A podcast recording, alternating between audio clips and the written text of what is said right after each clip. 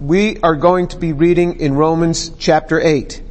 Romans chapter 7 showed us that without the Spirit, there is no way we can overcome sin in our lives.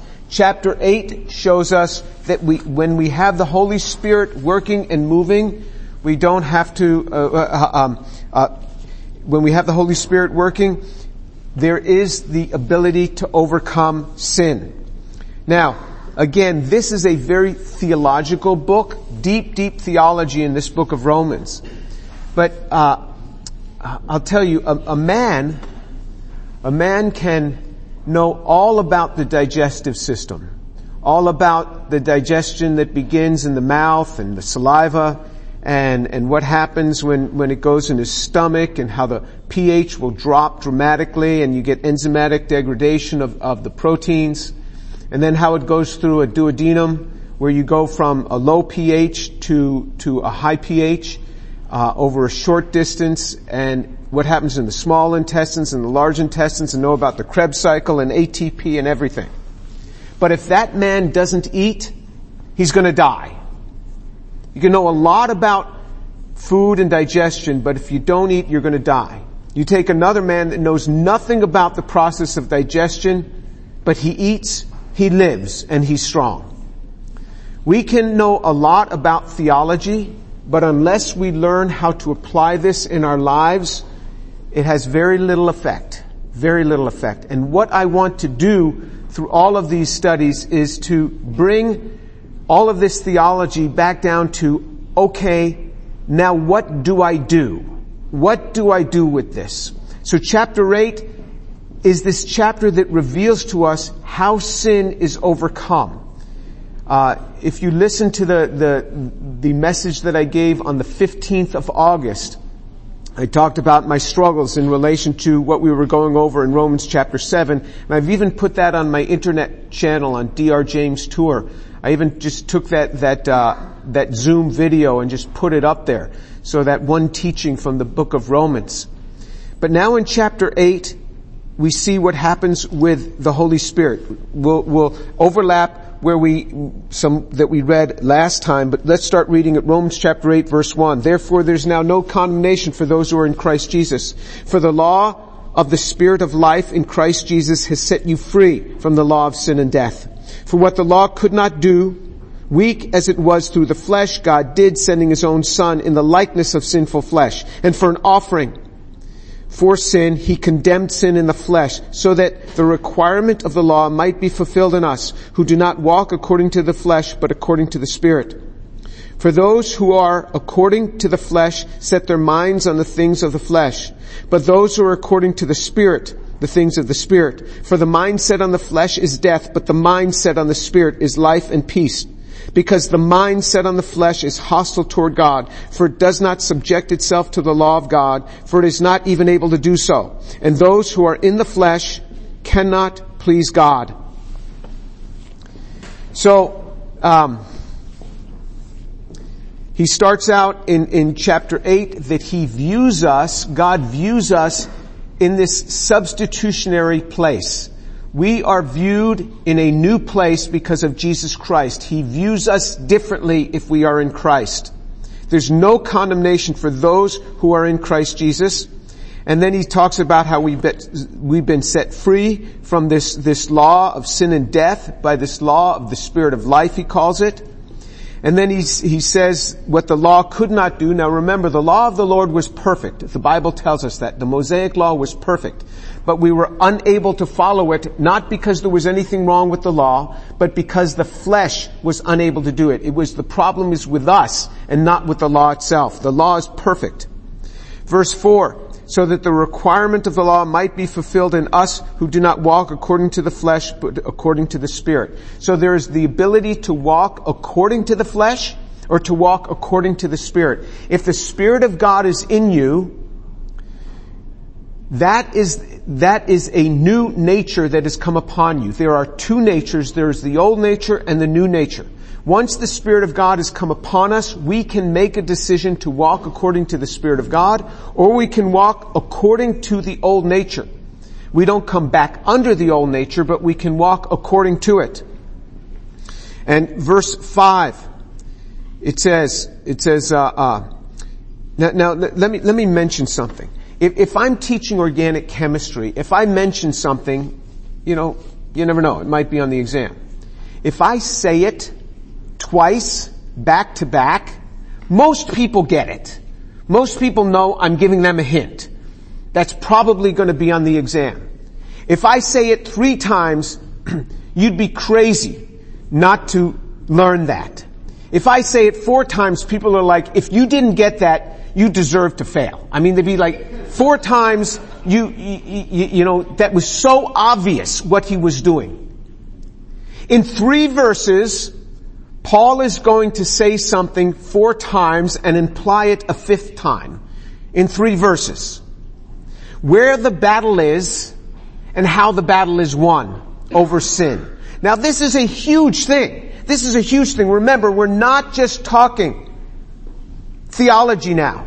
We are talking about the ability to overcome the sins that so easily entangle us.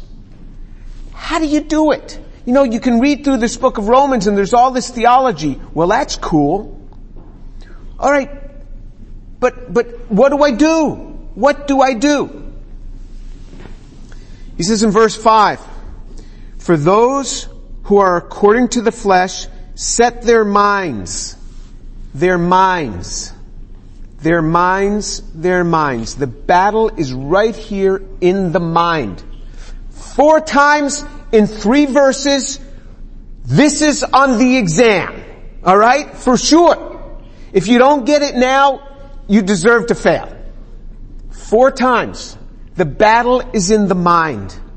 The mind, and in fact, for those of you that don't know, the mind is different than the brain. The mind goes beyond just the physical organ of the brain.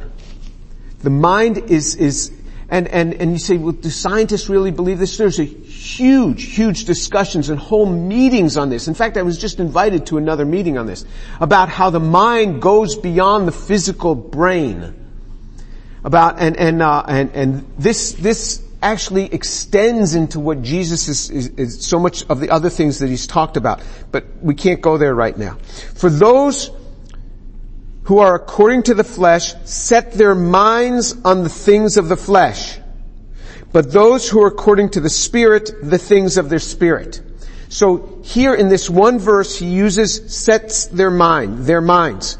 In the end of verse 5, the mind is implied because he said, they set their mind on the things of the flesh, those who are according to the Spirit, the things of the Spirit. It could just as well have read, uh, uh, who are according to the Spirit, set their minds on the things of the Spirit. So where do we set our mind? Do we set our mind on the things of the flesh or on the things of the spirit. The battle is in the mind. Is it in the flesh? Is it on the flesh or it is on the things of the spirit? Then he goes on, verse 6. For the mind set on the flesh is death, but the mind set on the spirit is life and peace. You think he's trying to give us a hint here?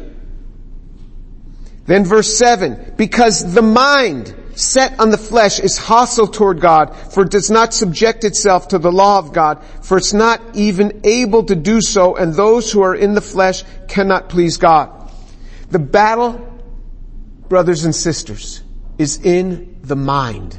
That's where it is. And he says, if you set your minds on the things of the flesh, you're going to go according to the flesh. And if you set your mind on the things of the Spirit, you're going to walk according to the Spirit.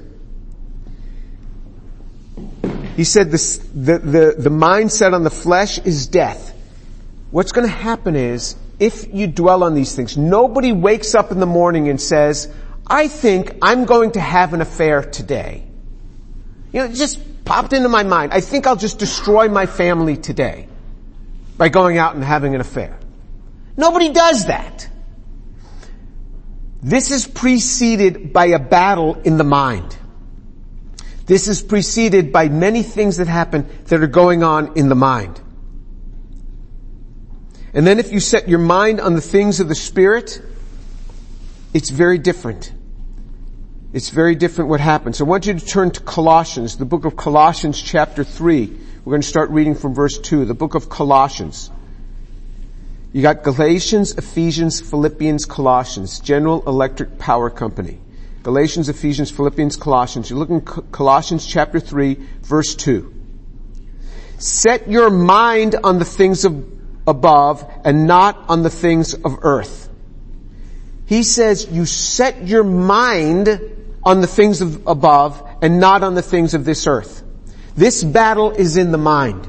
You set your mind, you want victory over sin? Here it is. You set your mind on the things of God and not on the things of the flesh. If in your mind you're pursuing that which is not good, that which is lustful, and remember, lust is taking that which is not mine for my own gain. If you set your mind on the things of the flesh, you're going to end up there and it's going to bring, the Bible tells us in, in, in, Romans, it goes to death. For the mindset on the flesh is death. Romans 8, 6. The mindset on the flesh is death. Colossians 2, 3 verse 2 said, set your mind on the things of above and not on the things of the earth. For you have died and your life is hidden with Christ in God. Verse 4 of Colossians chapter 3. When Christ, who is our life, is revealed, then you also will be revealed with him in glory. Therefore consider the members of your earthly body as dead to immorality, impurity, passion, evil desire, and greed, which amounts to idolatry. For it is because of these things that the wrath of God will come upon the sons of disobedience. Why will the wrath of God come upon men and women? He says right there, because of these things. Because of immorality, impurity, passion, evil desires, and greed which amounts to idolatry. For it is because of these things that the wrath of God will come upon the sons of disobedience. And in them you also once walked when you were living in them. But now you have, you also put all, put them all aside. Now look what he says to put aside. This is in Colossians chapter 3 verse, verse 8. Put aside anger, wrath, malice, slander, and abusive speech from your mouth. Don't lie to one another since you've laid this aside. So he's saying you're going to lay these things aside. You're going to set your mind on the things that are good. You're not even going to dwell on these other things. I want you to look at another verse. Another verse here. Powerful verse for us. Uh, let, us look at, at Philippians chapter 4. Philippians chapter 4. Philippians chapter 4. And we're going to start reading at verse 6. Philippians chapter 4 verse 6. Be anxious for nothing, but in everything by prayer and supplication with thanksgiving, let your requests be made known to God. So he says, you're not to be anxious, you're to bring your, your prayers to God with thanksgiving. You want to have control of the mind? You have to have a prayer life. You have to have a prayer life. Verse 7, the result of that is going to be, and the peace of God, which surpasses all comprehension, will guard your hearts and your minds in Christ Jesus. You're going to go from death to peace of God and life. The peace of God, which surpasses all comprehension, there's nothing like it, will guard your hearts and your minds. You learn to have a prayer life.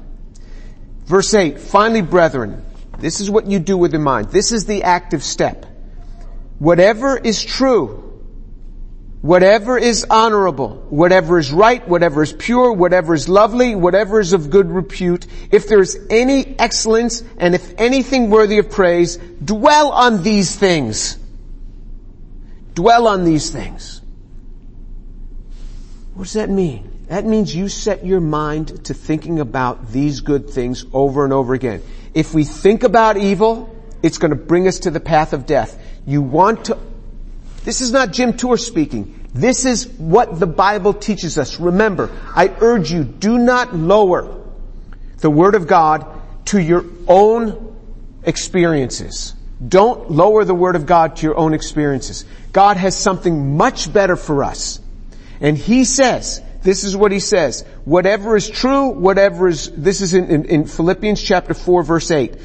Finally, brethren, whatever is true, whatever is honorable, whatever is right, whatever is pure, whatever is lovely, whatever is of good repute. That means whatever has a good reputation. If there's any excellence and if anything worthy of praise, dwell on these things. This is how you overcome sin. We dwell on that which is good. If you keep thinking about the lustful things, it will pull you in that direction. Remember what I told you, it's very hard to stop thinking about something. Alright? Very hard to stop thinking about something. Take a thought and say, I will not think about that. I will not, I will not, I will not. Impossible. You'll think about it all the more. So what he says is, you, you, you, supersede that with using your mind to think about a topic that is good. So that when my heart starts feeling anger towards somebody, I need to start thinking about Jesus and the love of God. I need to start thinking about that which is good. I think about how much my granddaughter loves me. And it just starts bringing me into this, this happy state of mind. You don't have to fight the thinking of the bad. You supplant it with the thinking of the good. He says you let your mind dwell on these things. Let your mind dwell on these things. Whatever is true, whatever is honorable, whatever is right, whatever is pure, whatever is lovely, whatever is of good repute, if there's anything excellent, if anything worthy of praise, dwell on these things. Think about what Jesus is like. Take a passage where Jesus does something in the Bible and just start thinking about that. Think about what was going through his mind, what was going through the disciples' minds when they saw that. This is how you deal with it. This is what he says. You supplant it with something that is good. It's very hard to take away that evil thought.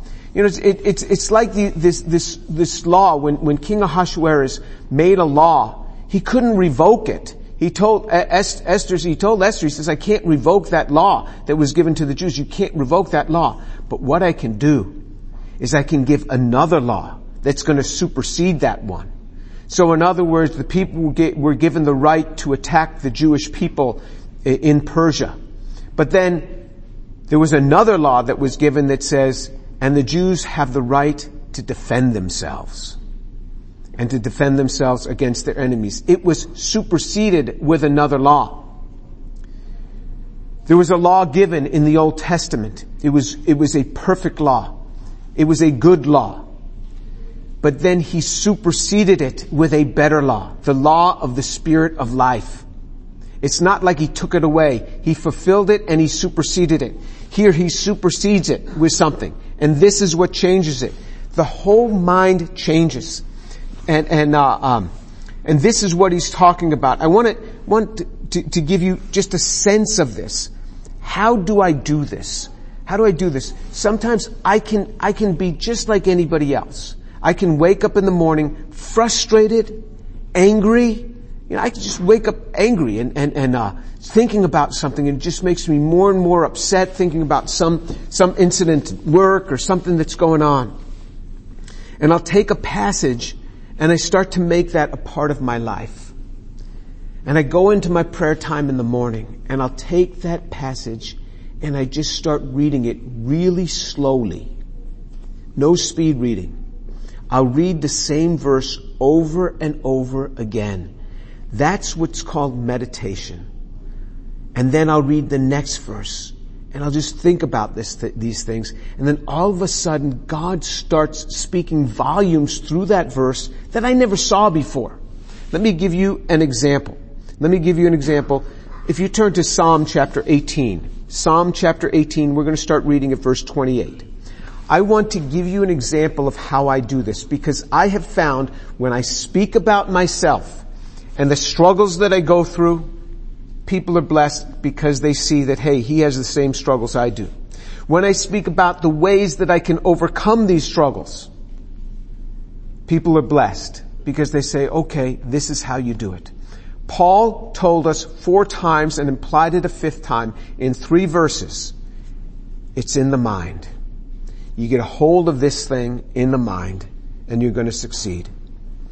If you look in Psalm chapter 18 verse 28, For you light my lamp. The Lord God illumines my darkness. For you light my lamp. The Lord my God illumines my darkness. For you light my lamp. Lord, light my lamp this morning. The Lord my God, it's not just the Lord God, it's the Lord my God. Lord, you are for me. You are for me. The Lord my God illumines my darkness. This is another Bible verse that says the darkness and the light are the same to him. I look to this verse all the time when I'm presented with data in my career that I don't know how to solve. I don't know what this means. The data is there before me. What does this mean? I said, Lord, illumine my darkness. I don't see this. Light and darkness are the same to you. Lord, illumine my darkness. The Lord, my God, illumines my darkness. I have all this darkness in my mind this morning. I'm just upset and angry. Lord, illumine my darkness. Then to go on to the next verse. For by you I can run upon a troop, and by my God I can leap over a wall. For by you I can run upon a troop. Nobody's standing in my way now. by you I can run upon a troop. By you I can leap over a wall. David was living at this time in his life, he was being chased by King Saul. And he was overcoming and beating the Philistines and winning and, and everywhere he turned, he could leap over walls. And you know what I do? I say, Lord, I'm not a soldier right now. I'm just a chemist. I need some help. For by you I can run upon a troop, and by my God I can leap over a wall. Lord, do something supernatural with me. Do something supernatural with me. And this, I, I'm just feeding my spirit. I'm getting a hold of my mind. I have all this anger and all this frustration and all this malice tearing at my mind. And I just start feeding my mind. For by you I can run upon a troop, and by my God I can leap over a wall. And my chest goes out, and I start feeling really empowered. Just like that. Just in my prayer time. Just stay out of my way. I mean, just. And it says, verse 30, as for God, His way is blameless. God, in every way you are good. I'm not blaming you for any of this trouble in my life. You didn't do anything here. If there's any mess in my life, it's because of me. It's not because of you. As for God, His way is blameless. The word of the Lord is tried. The word of the Lord is tried. I mean, I am looking at a word. I am looking at the Bible. This word is tried. It has been tried over and over and over again in the lives of men and women throughout history. And they have fed themselves upon this word. And I have the very same word to feed myself upon. This is not some fly-by-night psychiatrist that's written a book in two weeks. And that some, some locking my mind in on this, that this is, you know, the new you or something. This isn't a bunch of psychological hocus pocus. The word of God is tried. The word of the Lord is tried. He is a shield to all who take refuge in Him. Lord, I take refuge in you. You are my shield. I am just feeding my mind. I am feeding my spirit. Just like this in the morning. Just being fed on this. And already these, this anger, this malice, this frustration, this feeling like, how will I ever get done everything that I ever need to get done today? I mean, I would need a week to get done what I'm supposed to get done just this morning. I don't know if you've ever had that feeling. Students have that feeling all the time. You know, because, I mean, the, the you know, classes, it's like, how am I ever gonna know this stuff? So you know what I mean. And, and there's no catching up as a student, you feel. It's, it's, you can never catch up. And, and, uh, uh it says, it says, uh, um, he is a shield to all who take refuge in him. For who is God but the Lord? And who is a rock except our God? Who is God but the Lord? I mean, He is my Lord. This is Jesus who gave Himself for me. Verse 32 of Psalm 18. The God who girds me with strength and makes my way blameless. Wow, that's exactly what he does. He girds me with strength. He forgives my sins. There's this transferal of my sin upon Jesus. There's this transferal of his sonship upon me. He makes my way blameless. God girds me with strength. He makes my feet like hinds feet and he sets me upon my high places. He makes my feet like hinds feet. I mean, this is, this is like, think of how fast a gazelle can run. I mean, if you've ever gone hunting and you see a deer, like, you try to get the gun up and the deer is just gone. This is gone. He makes my feet like hinds feet. And he sets me upon my high places. God is going to bring me up. I mean, I go in there. I go into my office in the morning just with this sense that God is going to do wonderful things through me and through my group today. We're going to figure something out. We're going to discover something. You say, wow, that's really unique. I'm not a scientist. Well, what do you do? What is it you do? Can God not bring you up to a high place in that if you will just but believe Him? How do you walk in faith and believe Him in this? You take His word and you make it your meditation. The battle is in the mind. In the mind. Verse 34, He trains my hands for battle so that my arms can bend a bow of bronze. Look at what He's doing with this, this young military guy. He says, I can bend a bow of bronze. He trains my hands for battle. Lord, you can make me excel in what you have for me more than anyone else. You can do this for me. You can do marvelous things through me.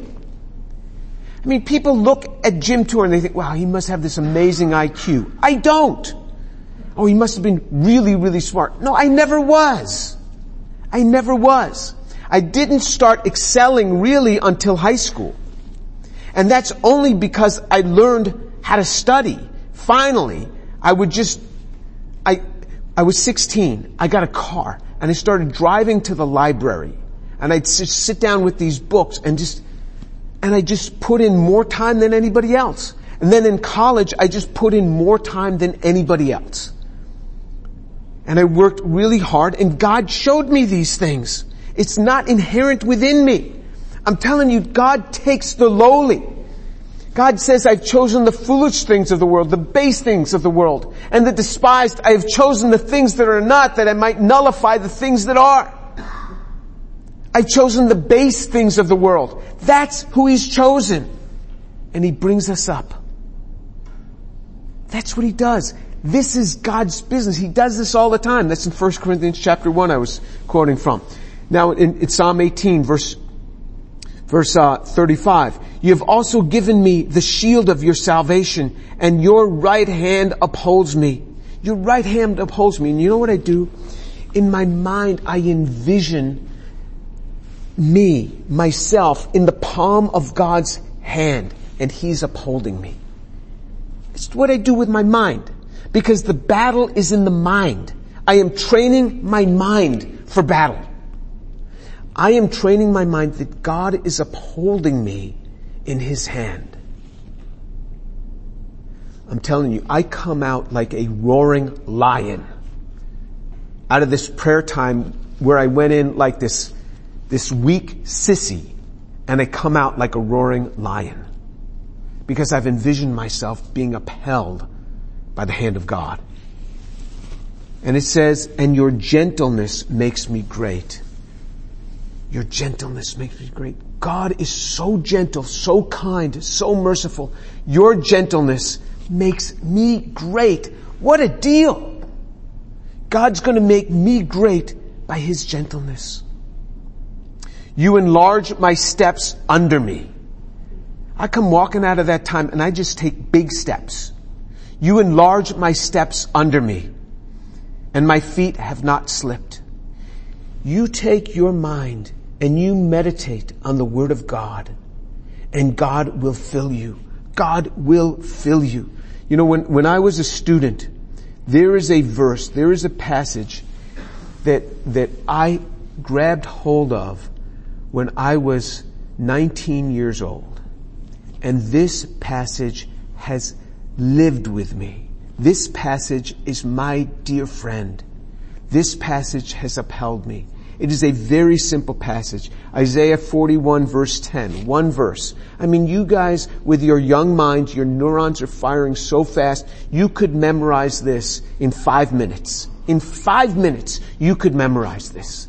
And I have put my mind on this, and this has upheld me so many times. Isaiah 41:10. Do not fear, for I am with you. Do not anxiously look about you, for I am your God. I will strengthen you. Surely I will help you. Surely I will uphold you with my righteous right hand. That one verse. I have called upon God and His strength through this one verse, and I have trained my mind on this one verse. Do not fear. Do not fear. I mean, that has been the story of my life, where I have called upon God and he says to me, do not fear. That is not a suggestion. That is a command. Do not fear. What part of that sounds like a suggestion to you? That is an imperative, not an indicative. Do not fear. For I am with you. Lord, I'm not going to fear because you are with me. Do not anxiously look about you for I'm your God. This is, this is what I do so many times. So much comes in on me and I'm like, I, I, I gotta do this. No, no, I, I, I gotta do this. God said, do not anxiously look about you. I'm your God. You just focus right in on me. I am your God. I will strengthen you. You see that? That is a promise. When God makes a promise, it has to happen. I will strengthen you. Oh, how I love God's shalls and wills. I will strengthen you. When God says, I will do it, it cannot not happen. It has to happen. I will strengthen you. And I know that when I meditate on that verse, he says, I will strengthen you. It has to happen. It's not because Jim Tour has psyched himself up into this. No, it is because God has said it, so it has to happen. I will strengthen you. Surely, for sure, I will help you. I will help you. There it is again. I will. God says He will. I will help you. Surely, for sure, I will uphold you with my righteous right hand. And there I am again. In my mind, I am in God's hand and He is upholding me. That one verse, that one verse has strengthened me over and over again. That one verse. Paul tells us in Romans chapter 8, the battle is in the mind. You don't think on the things that are negative. You don't try to push them out of your mind. You can't. You supersede them with meditation on the things that are good, righteous, holy, worthy of praise, anything honorable. You put your mind on those things and you dwell on those things. I have taken this verse, Isaiah 41:10. I have walked all over campuses when I was an undergraduate, when I was a graduate student, when I was a postdoc, when I was an assistant professor, when I was going through my professorial career.